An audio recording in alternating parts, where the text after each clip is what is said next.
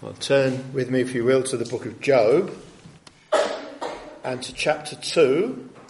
I'm just going to read verses 11 to 13, but while you're finding it, let me remind you what's happened. Job, the man who was blameless and upright and feared God and shunned evil, and dreadful calamities had come upon him.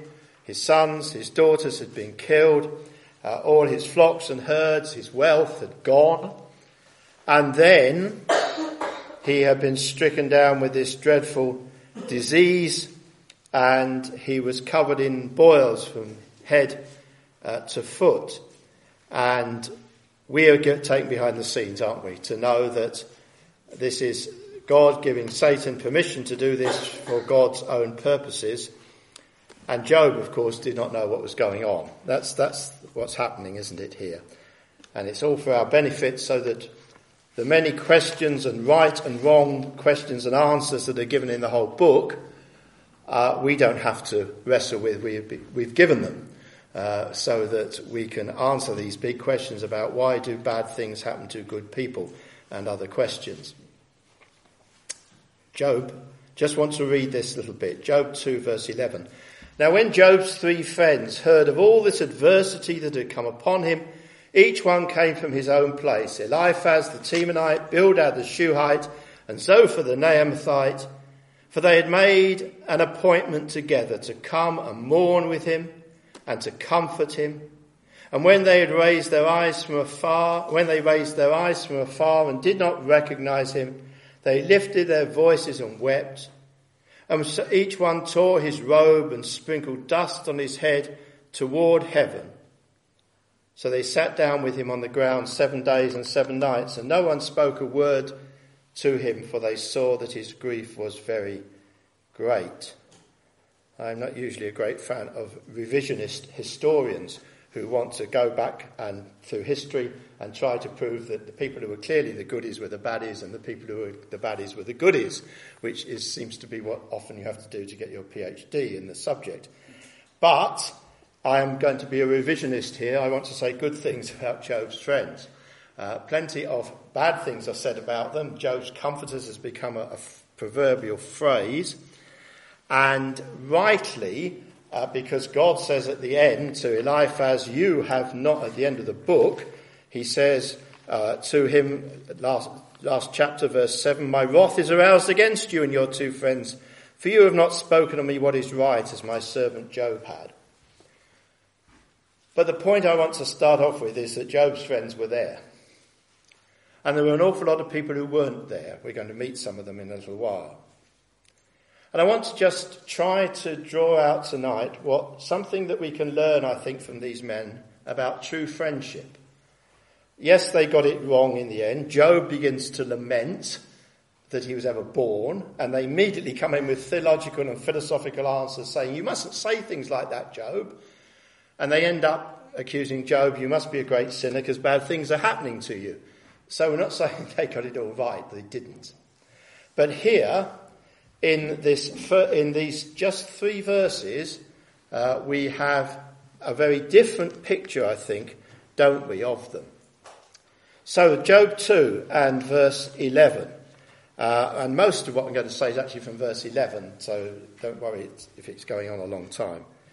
They came to him, these three friends, they heard of all the adversity that had come upon him, and each one came from his own place. Now, we, it's uncertain exactly where some of these lands uh, were, but Job was in the land of Uz, and there's a Temanite and a Shuhite and a Naamathite, and these were people who lived in different areas. Some of them perhaps were quite a distance from Job. Friends from different nations. How had Job ever met them? Perhaps he met them on business in various ways. Uh, perhaps they were travellers who'd stayed at his house, and people would give hospitality, obviously, to others uh, who are on the road. And these were men who had, must be like this, we're not speculating here, they must have built up a relationship with Job before this which was deep and profound. And a relationship, I would suggest, that is based on a common desire, because of the sort of discussions they have here, probably a common desire to think about the big issues. They all believe that God is real. They say lots of true things about God as well as false ones. They talk about the greatness of his being. These would be the sort of men I imagine that when Job had found them on his doorstep suddenly on a, on a journey, he would have said, Oh, it's good, it's you again. We can have a good chinwag tonight and talk about the Lord. And that must be because of the sort of way they were able to speak with him. We mustn't assume he didn't have other friends. But we know something about some other friends of Job's because in Job 19 and verse 13 he says, He has removed, the Lord has removed my brothers far from me and my acquaintances are completely estranged from me. My relatives have failed and my close friends have forgotten me. And he's saying, saying that to close friends. So th- these are the cream. These are the ones who haven't run a mile when they've heard what has happened to Job. These are godly, spiritual people with an affinity to Job. Many considered Job a great sinner, accursed by God.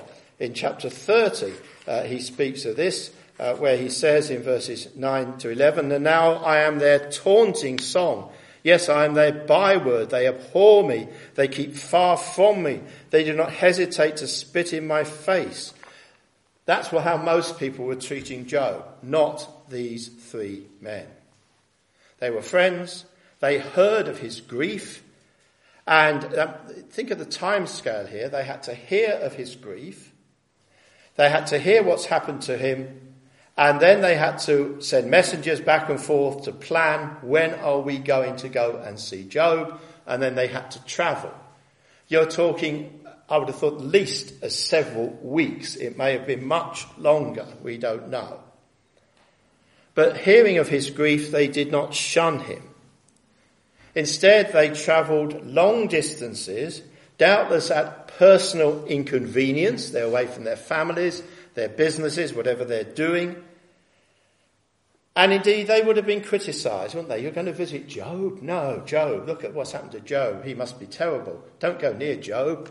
Uh, it, Job must be under the curse of God. If you go near Job, it might fall on you. That is the way people would have spoken. That is the way people might speak today.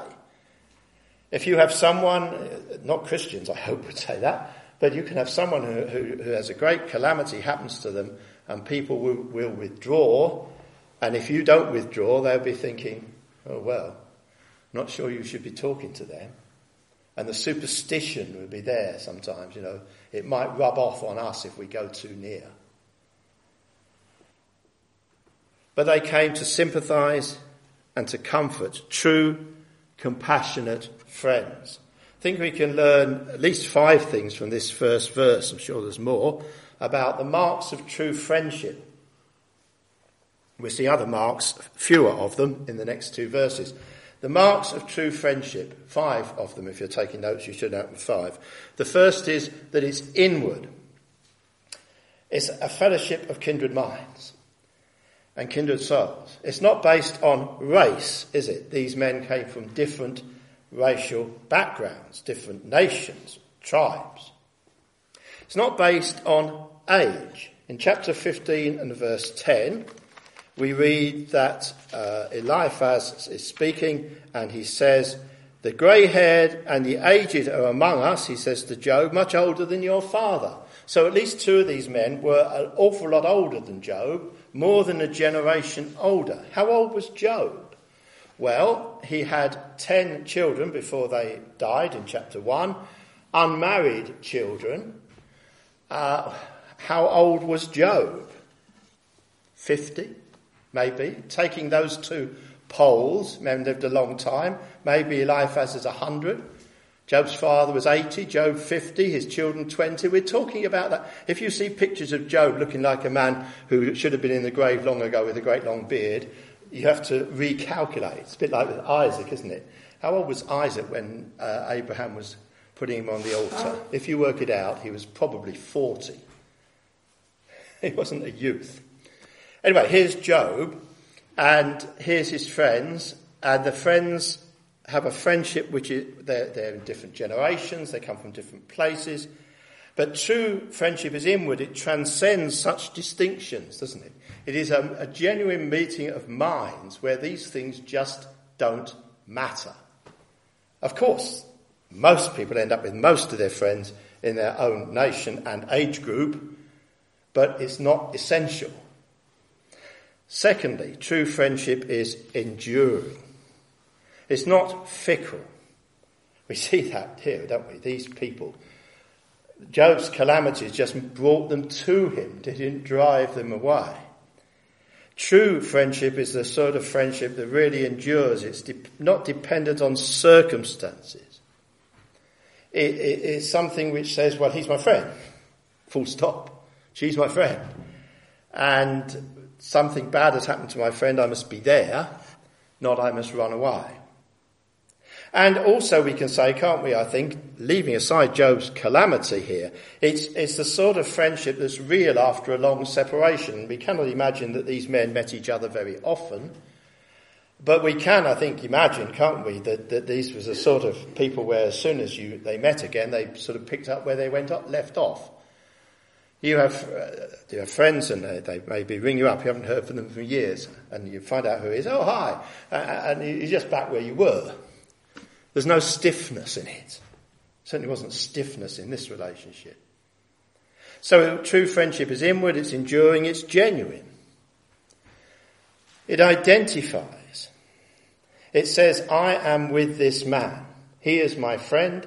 Dreadful things has happened to him. I will leave everything else. I will go and help him. We might not have to be in that situation, but if, if that situation comes, then this is what the true friend does and identifies with, with your friend even if others criticize you for doing it. And again, come out of a situation, the Job sort of situation, uh, into life where you have a friend and everybody else uh, will, will be criticizing you for friend, befriending that person, but you do it because they're your friend. And you don't care what anyone else thinks about it. And then, fourthly, true friendship here is expressed. It's not just in the mind and the heart. It's indeed, even at personal cost. Again, they are an illustration, aren't they? They put themselves out to help Job when he needed it. And you might not have to travel a long way to do that, might you? But you will travel as far as you need. You will do what you can there is a friend, isn't there? A friend is born for adversity. A friend sticks closer than the brother. Uh, uh, uh, sorry, I'm misquoting the two halves of Proverbs 17, verse 17. Let me get it right. Uh, where it says, uh, a friend loves at all times and a brother is born for adversity. Well, these weren't brothers, but they were friends. Loves at all times. That's, that's the mark. And it's expressed, it's seen. Job was not left in any doubt, was he, at the end or all the way through, that here were people who were on his side. They got an awful lot of things wrong, and they ended up with a big argument, but they were there for him. Their motives could not be questioned. And fifthly, we see that they were simply compassionate, don't they? We are told that we are to rejoice with those who rejoice and mourn with those who mourn. And it's always easier to do the first than the second, I think, but, but here they were doing the second. Their friend was afflicted, and they came in practical compassion to Job. So we get all that, I think, from verse 11, the fact they're there. Let's move on to verse 12. And when they raised their eyes from afar, so they haven't actually arrived yet, but they see Job. They're near enough to recognize that it must be him, but they haven't actually spoken. They haven't got to him. They did not recognize him, and they lifted up their voices and wept, and each one tore his robe and sprinkled dust on his head toward heaven. So true friendship is emotional. Now, some of what they did here would be cultural ways of expressing mourning, sprinkling dust on your head, was what you did when you mourned someone because they had died, on the basis that when you die, it's dust to dust. That's where it comes from. Tearing the robe, very common in, in Eastern uh, pl- places as, a, as a, a, mark of mourning. And uh, they were mourning Job, they? But they were also probably mourning the fact his family, they died. But the point is, it was it, true friendship here shows, this shows, doesn't it? They were truly affected by the sufferings and indeed the joys of others. There is emotional capital in this relationship. It is not the sort of thing where they could have even begun to think of but of drawing away and, and shutting off the relationship. Their hearts were there with Job, even while they're on the way. And when they see his plight, they naturally express the grief they actually feel. So it's emotional. And then two things from verse 13, and then I'll be saying a bit more. So they sat down with him on the ground seven days and seven nights, and no one spoke a word to him, for they saw that his grief was very great. So, two further marks of true friendship. It is sensitive. It adjusts the response to the situation. There is, uh, Solomon tells us in the Ecclesiastes, there is a time to be silent and there is a time to speak. True wisdom is, some part of true wisdom is, is knowing the difference. And it, you can get it wrong. You can speak when you should be quiet, and you can be quiet when you should speak. The great temptation here must have been for, to say something. And I'm not sure that it was always a temptation. There, there perhaps came a point, I mean, seven days is a, a, a traditional mourning period. So they're sitting with Job because not only is he covered with very painful boils, he, he has lost ten children. And they are mourning, and this would be natural to sit quietly and mourn. Maybe it would have been better though not for us because we wouldn't have the book of Job, if they had at the end spoken before Job got to the point where the first thing he does when he opens his mouth, chapter 3, verse 1, is cursing the day of his birth, because that's what led to all the argy-bargy that went on afterwards, from which we have learned, we can learn tremendous amounts of truth which God gives us through the book. But certainly at the beginning, it was the right thing to do. In their situation and Job's situation, it would have been wholly wrong for them to come up, sit down by Job, open their mouths and say, Job, I'm so sorry. There are occasions when that might be what you should do. If you have a friend who, who has sudden calamity or grief has come upon them, it might, it depends on the relationship, it depends on the circumstance entirely, isn't it? There sometimes it is right, as Ecclesiastes says, to speak, and sometimes it's right to keep silent. The point is, they were sensitive to the situation. They were trying to do the right thing. Job, the right thing for Job was their motive, not what they wanted to do. And the other thing we can say about true friendship here is it, and it's really sums it all up, doesn't it? They was, it was sincere. They tried afterwards to say the right thing. They all the way through, what they are saying is what they believe to be true. They failed to say the right thing. They said what they believed and often it was wrong, especially in the application of the truths about God. Not so much about the, the, the, the untruths about God, but it's what is God doing to you, Job, in this situation? Why are you suffering like this? That's what they got wrong. But they did say what they thought Job needed to hear. And sometimes, again, coming completely out of the Job situation, what your friend needs to, and coming out of a grief situation, what your friend needs to hear is a rebuke or some sound advice or whatever. And you don't say the same things, of course we don't, to the same people all the time. But we should be sincerely trying to help. That's what friendship does. Now, let's go on and just apply this for a few minutes. Because I have heard, and so perhaps of you in different ways in churches, uh, people struggling with the whole concept of friendship in, in a church context. Uh, people, you have someone, here is Mr., Mrs. A, and Mr. Well, let's say Miss, Mrs. A, Mrs. B, and Miss, Mrs. C. It could be Mr. Uh, it doesn't matter. And they're, they're, they're very close, and they do everything together. And, and, and they obviously, and they do help each other spiritually. But looking on, people say, oh, they're a clique. Uh, or are they plotting something? This sort of thing happens. And the problem is because you cannot be on a deep level friends with more than a very few people. That is just a statement of fact about humanity, nothing to do with Christianity. It, someone who has 300 friends on Facebook will find that they have 300 people who cut them off at the slightest thing they say that they don't agree with. They're not friends at all. But coming to real friends, you can have close friends. You can have more friends than three or four, but really close friends. The ones you would open your hearts to. The ones who want to help you. The ones who just are concerned about you and not about themselves. You will not have many. Meeting of minds like that.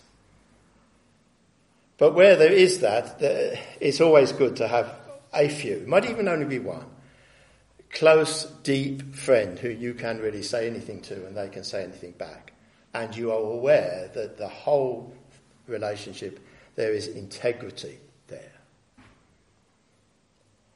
Another thing to say then is this, obviously, it's on the surface, isn't it?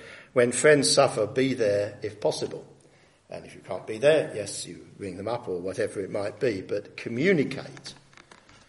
Uh, it's easy, isn't it, to say, oh, I don't know, in that situation, perhaps, perhaps they don't want me to be bothered with them. Uh, and, and we can understand why we, we, they might say that. They've got enough in their plate without me talking to them. I think it's much easier to err on the side of not speaking when we should than speaking when we shouldn't in those cases, to be honest. But you do have to be sensitive to each case, don't we? But the point here, I think, is this. If you turn up to someone and you just don't know what to say, don't worry about what to say. Just be there. And listen. And if they say things that you think that's not really what they should be saying, like, you know, why has God done this to me? Or has God cast me off? Or, or, or you know, how can I love God in this situation? Or something don't do a Job's friends and start coming in with a theological argument. Just listen. And in the end, you know, they, because Job later on in the book says, I said wrong things. I regret it. So don't say that their first word, take it as their last word, if it comes out of a heart of grief. But pray for them. Here it is at the end of the book, and I'll finish with this. Job 42 and verse 10. And the Lord restored Job's losses when he prayed for his friends. Now, Job was told by the Lord to pray and offer sacrifice for his friends. But it's an example, isn't it? Pray for your friends. And indeed, the person who is always, and they don't even have to tell you really, praying for you is the person who is your friend. And we need to be friends, and we need to have friends, and we need to be friendly with those we can, and we all need our circle, however small it is, of those who we can just open up to. But you don't even have to say anything because you know they're 100% on your side. The Lord Jesus, of course, is the one who supremely says, doesn't he, I call you friends. And he is always the one who sticks closer than a brother.